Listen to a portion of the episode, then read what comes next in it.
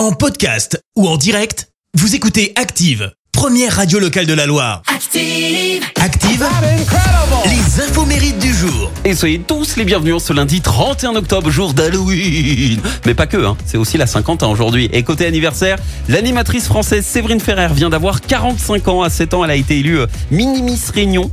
Et côté télé, elle est connue pour avoir présenté l'émission Fan 2 de 97 à 2005. Souvenez-vous, c'était sur M6. Et ça vous revient, et ça nous rajeunit pas, hein. Tout comme l'anniversaire du chanteur mauricien Mario Ramsamy qui fête ses 66 ans. Alors, comme ça, ça ne vous parle peut-être pas et pourtant vous l'avez forcément entendu encore et encore et encore, puisque Mario Ramsamy, c'est celui qui en 86 a formé le groupe Image avec Jean-Louis Pujade, et ils sortent le 45 tours le plus écouté dans toute bonne Pampéi qui se respecte, les fameux Démons de minuit. Qui ça ?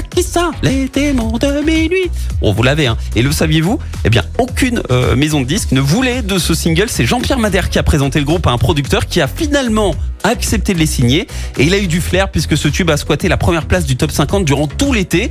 Et puis en 99, Mario décide de fusionner avec le groupe toulousain Gold pour former Emile Images. Et aujourd'hui encore, ils continuent de réveiller la mémoire collective avec leurs plus grands morceaux, à raison tout de même de 70 concerts par an en moyenne.